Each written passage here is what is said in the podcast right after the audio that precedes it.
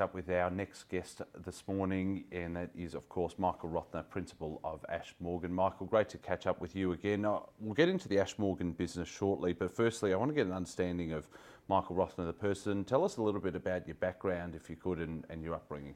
Sure. Well, um, great to see you again, Rob. Uh, I grew up in Sydney, um, eastern suburbs, went to school at Mariah College, um, went to university at New South Wales University and graduated with um, a degree in uh, economics and finance. But I'd be interested to get an understanding of, of why why commerce, why business, why why finance at university? Where did that come from? Do you have a family history in that sort of field? or? Not really. Um, my, I just always had an interest in business, and I, I always sort of sort of gravitated towards people that were um, were in business, and I just I always thought that probably finance and commerce was probably the best route to making money. So, and post university, what, what came next? Where did you where did you see your career going at that early? So stage? When I graduated, I I started actually working in stockbroking. So I was working for a firm called Aud Minette, mm-hmm. um, and I, I managed. was lucky enough to be on the graduate training program and when I finished university, and I was there for a year, and, and then I met my partner Michael Moss, who was the founder of Ashe Morgan, and um, and that was back in the early nineties. And correct me if I'm wrong, so the business launched, I think, as you said there, nineteen ninety, nineteen ninety-one, thereabouts. So Michael Moss actually started the business in eighty-one, eighty-one. And I joined him in nineteen ninety. nineteen ninety, and talk to us about the business at, at that stage. What was it? What, what was its specialty? So it was really a small mortgage broking business. Um, in those days, that was pre-money that was going towards, um, you know, institutions and superannuation funds, et cetera. And we used to actually arrange funding either through the banks, or that people couldn't get money through the banks, uh, it was through lawyers, funds, and trusts, et cetera. And uh, we were sort of at the at the forefront, I suppose, of non-bank lending. And we were speaking about that off camera before. So the business really is out of the non-bank lending space, so to speak, now, but it was doing it long before some of these other groups that have arisen recently. What, what, what was the opportunity that you and Michael saw at the time to move into that?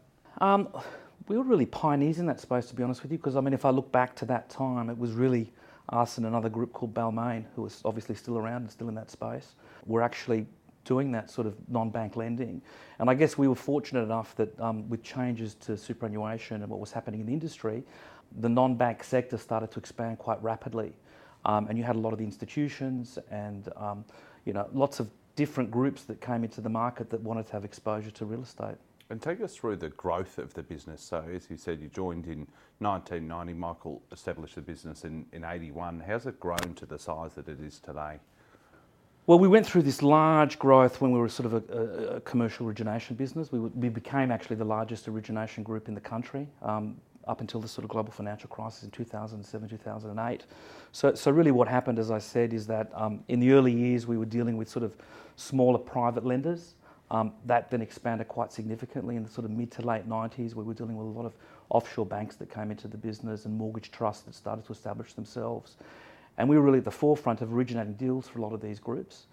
So we really grew up until sort of in the financing business, sort of two thousand seven, two thousand eight, at which point we were sort of had offices around the country. We're originating sort of in excess of sort of three and a half billion dollars a year, which even today is a big number. Um, and yeah, that was that was our business back then. So we was really we were really sort of the conduit to people accessing funds, um, both through the major banks and and then through the whole non-banking sector. And as I understand it, in twenty ten the business shifted away from being a non-bank lender into investing directly into property. What what prompted that transition? So I think, obviously, the shift came after the global financial crisis. And and, and really what happened then is well, there was a complete sort of um, tightening and, and, and reset of the finance markets. And, and, and you would be aware of what happened then when, you know, a lot of the offshore banks left the country, mortgage trusts, I mean, the government guarantee came in, so money stopped flowing into mortgage trusts. And, and, and I think the other thing that happened, you had a massive consolidation in the banking industry here. So you had, you know, Westpac taking over St George and C B A taking over Bankwest. So it became a really, really tight, I think at that time, when we were sort of, you know, at the peak of the financing business, I think close to sort of forty percent of lending came from the non-bank sector. Um, post that global financial crisis, I think the numbers at the time I read went as high as sort of ninety-three percent was just consolidated amongst the four major banks. So we felt that our differentiation wasn't what it obviously was when we were sort of at the peak of our business. So we sort of pivoted the business towards a sort of private equity real estate model. We were always doing deals at the time. We were always sort of investing with clients in transactions. Um, but after that, you know, at that time, we just thought, saw an opportunity to repivot the business. And what was the mandate for investing in assets at that time, so eleven or twelve years ago, and, and has that changed? Yeah, that's changed quite significantly, because when we started, we were really dealing with just onshore local high net worth investors that were sort of smaller sort of asset, generally, you know, up to sort of that sort of seventy-five hundred mil mark. Um, across the board, we were investing in office, in retail, um, even in residential, et cetera. And uh, we um, we've sort of changed that now, because as the business has grown, um, we've started to sort of in the last, particularly in the last sort of five years, tapped into a lot of offshore capital, a lot of sort of large institutional groups and L Ps and G Ps that invest in our transactions. And has that made sourcing opportunities more easy or more difficult, given that other groups are also accessing offshore capital and therefore the price being paid for assets keeps going up and up? Well, I think that one thing that's really important is track record. So once you start to build a track record and you're bringing in capital and people can see that you're performing, um, people sort of want to get on the bandwagon. Um, and that's really what happened with us. We sort of were successful with onshore investors, and then when we tapped into some onshore, offshore groups um, and have exited quite a number of transactions, they've all been really profitable um, for our investors. So it's been easier. I guess that's changed probably in the last two years, as you would know, three years since obviously COVID, and, and particularly in the last six months, even with what's happening with interest rates and, and, and, and I suppose sort of, you know, investment houses sort of reassessing their, their, their returns and what sort of assets they want to invest in. Take us through the investment, the key investment fundamentals that you and the team consider here before, you know, acquiring an asset. And I suppose the second part of that is, when you're bringing in these offshore groups to provide capital to Ashe Morgan, do you still make the final decision as part of your investment committee, or does it have to run in parallel with their investment committee? So generally what happens is we, so coming back to your first question about the assets that we really look for, I guess we're looking in very liquid markets. We're buying sort of, you know, deep value. Um, generally look at a few fundamental things. Are we buying below replacement cost? What's the infrastructure around the specific area? Um, we look at the thesis in terms of whether it's office, about our thoughts in terms of how much supply is coming on, et cetera. So we do a lot of work in terms of our analysis and D D. So before we even speak to any of our investors, both offshore or onshore, we've actually signed our, our, ourselves off on our own I C process. And then we basically then go and speak to groups that, you know, we, we basically go and underwrite it, and then we go and raise the capital. And is it a sector agnostic approach, or do you have certain interests so, in one sector or the other? More recently, we focus mainly in the office market, and that's really sort of primarily in Sydney, Melbourne and Brisbane. Um, mixed use, we have a large asset in Melbourne, um, the District Docklands, um, and we've also Quite, we've got exposure to sort of large format retail as well. We have a, an asset out at uh, at Casula, um, which is in sort of southwest Sydney. And the asset that you're referring to in Melbourne is, of course, the District Docklands. Walk us through that project, how it came about, how your involvement came, and then sort of where it's at now and where it could go. So that was really the first large project that we did, which was back in two thousand fourteen, when we brought in a, a sort of offshore cornerstone investor partner. And, and really, when we bought that, it was a bit of a sort of a white elephant. Um, it was something that, I mean, you're obviously coming from Melbourne, familiar with the Docklands area. Um, it's taken us quite a while to reposition that asset. Um, it was sort of an unsuccessful discount factory outlet, which we've, you know, pivoted towards a completely mixed use. We've built an entertainment precinct. We've built a fresh food precinct. Um, We're pivoting, as I said to you before the interview, the upstairs more towards commercial. So it's a real mixed-use asset. We just got an approval now, a master plan approval to do one hundred sixty thousand metres of mixed use. So there'll be quite a bit of like B T R and B T, build to rent and build to sell. So um, it, it's been a long journey, that asset, and it's taken a lot of time, and, and, and we've got a great team down there. Um, but um, I think the outcome will be very successful. There's also the project in conjunction with Toga Group here in Darlinghurst. Take us through that project and, and how the relationship with Toga Group was, was formed. We've known Toga, the, the families have been friends in this business and their business for many, many years. Um, it was an asset that um, the council took to market going back a while, and it was, we just thought that, again, fitting into sort of our investment criteria, it was a very strategically located asset where we felt we could really add value. So um, we brought Toga into that. and brought their expertise in terms of the sort of project management delivery aspect. And it's going to be a great project. It, it runs, I don't know whether you've been past it, but it's sort of over three blocks. Um, it's going to be a great sort of funky offices and, you know, mainly sort of, you know, um, tech and creative sort of usage, as well as sort of quite a bit of sort of retail and the hospitality. Given that Ashe Morgan's in the private markets, does that give you more flexibility than, say, some of these listed groups who wouldn't look at an asset like that because it's too far out of the core C B D or it's not large enough to fit their requirements? I, I'm not so sure about location-wise, because I mean, you know, all listed groups look at assets all around the whole country. I think it's more about the capacity to be nimble and quick. So, so really, I think where we can come in and, and, and generally anything that we've looked at and we've said we're going to buy, we've bought.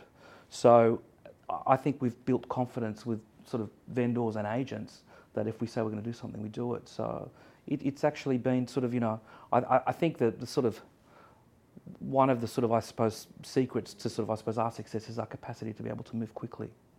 So you mentioned there the growth trajectory that Ashe Morgan's been on. As I understand it, a number of these newly formed groups have actually been former alumni of, of Ashe Morgan. Talk to us about the impact that you've seen the business has had, more broadly speaking, on, on the rise of some of these other funds. Yeah, that's interesting that you mentioned that, because if I look at all of these sort of larger non-bank lenders today in the market, they're all sort of ex-Ashe Morgan guys, whether it's Qualitas, Wingate, um, Monarch, MaxCap, wherever. So, um, look, I think that they, they they had a good schooling in Ashe Morgan, and I think that it's held them in good stead in terms of being able to uh, to actually grow and, and, and build that whole industry. What are the what are the fundamentals to success, do you think, in property investment? Oh, I think it's obviously location, location, location, as you've heard in every market.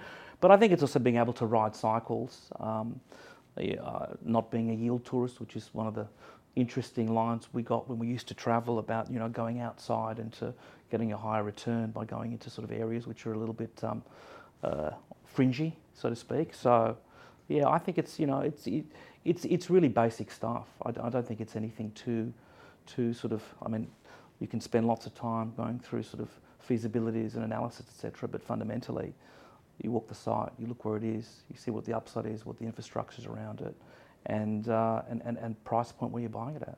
If you were to do a health check generally on the Australian commercial property market at the moment, I know that you're heavily involved in, in office. Are there any other sectors where you're seeing opportunities or vice versa that you're, that you're avoiding?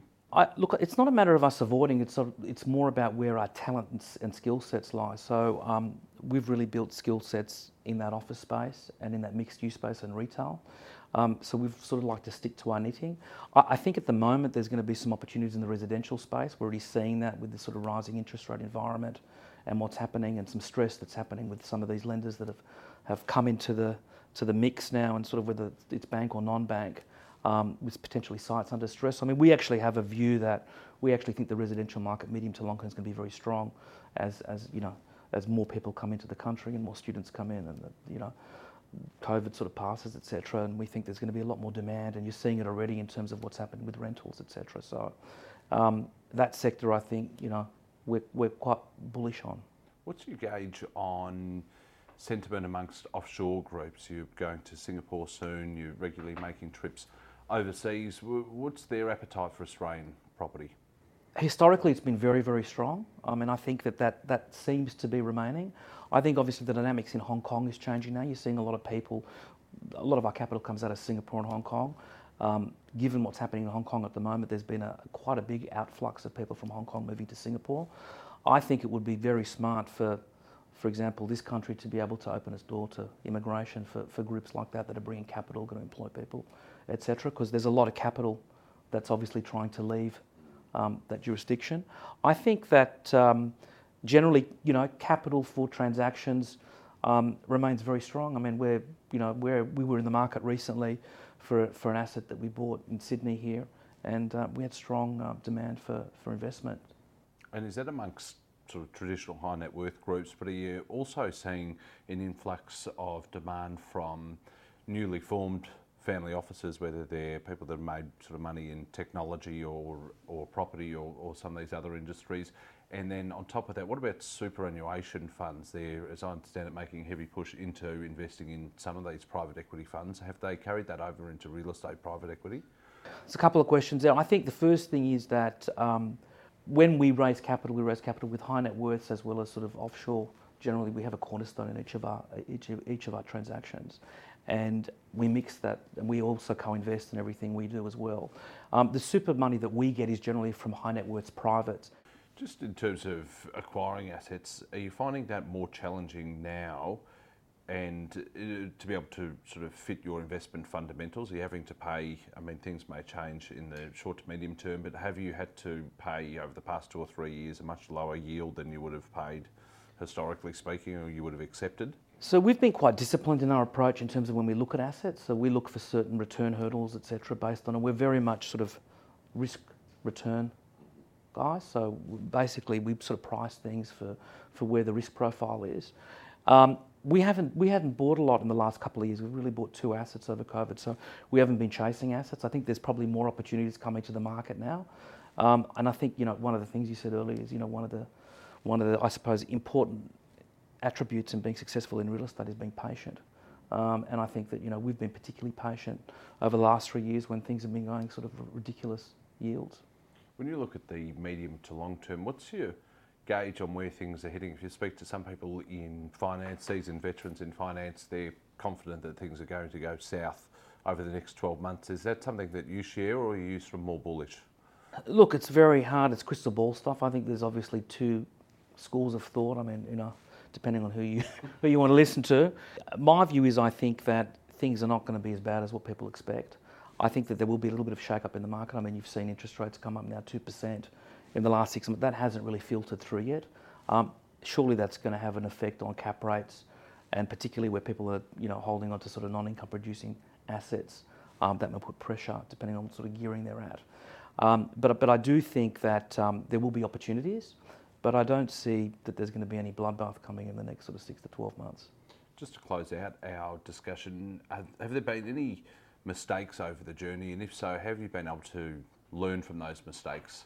Of course, there's been mistakes over the journey, and we learnt a lot from our financing days when we um, when we built the sort of, I suppose, as I said to you, the largest commercial origination business in the country.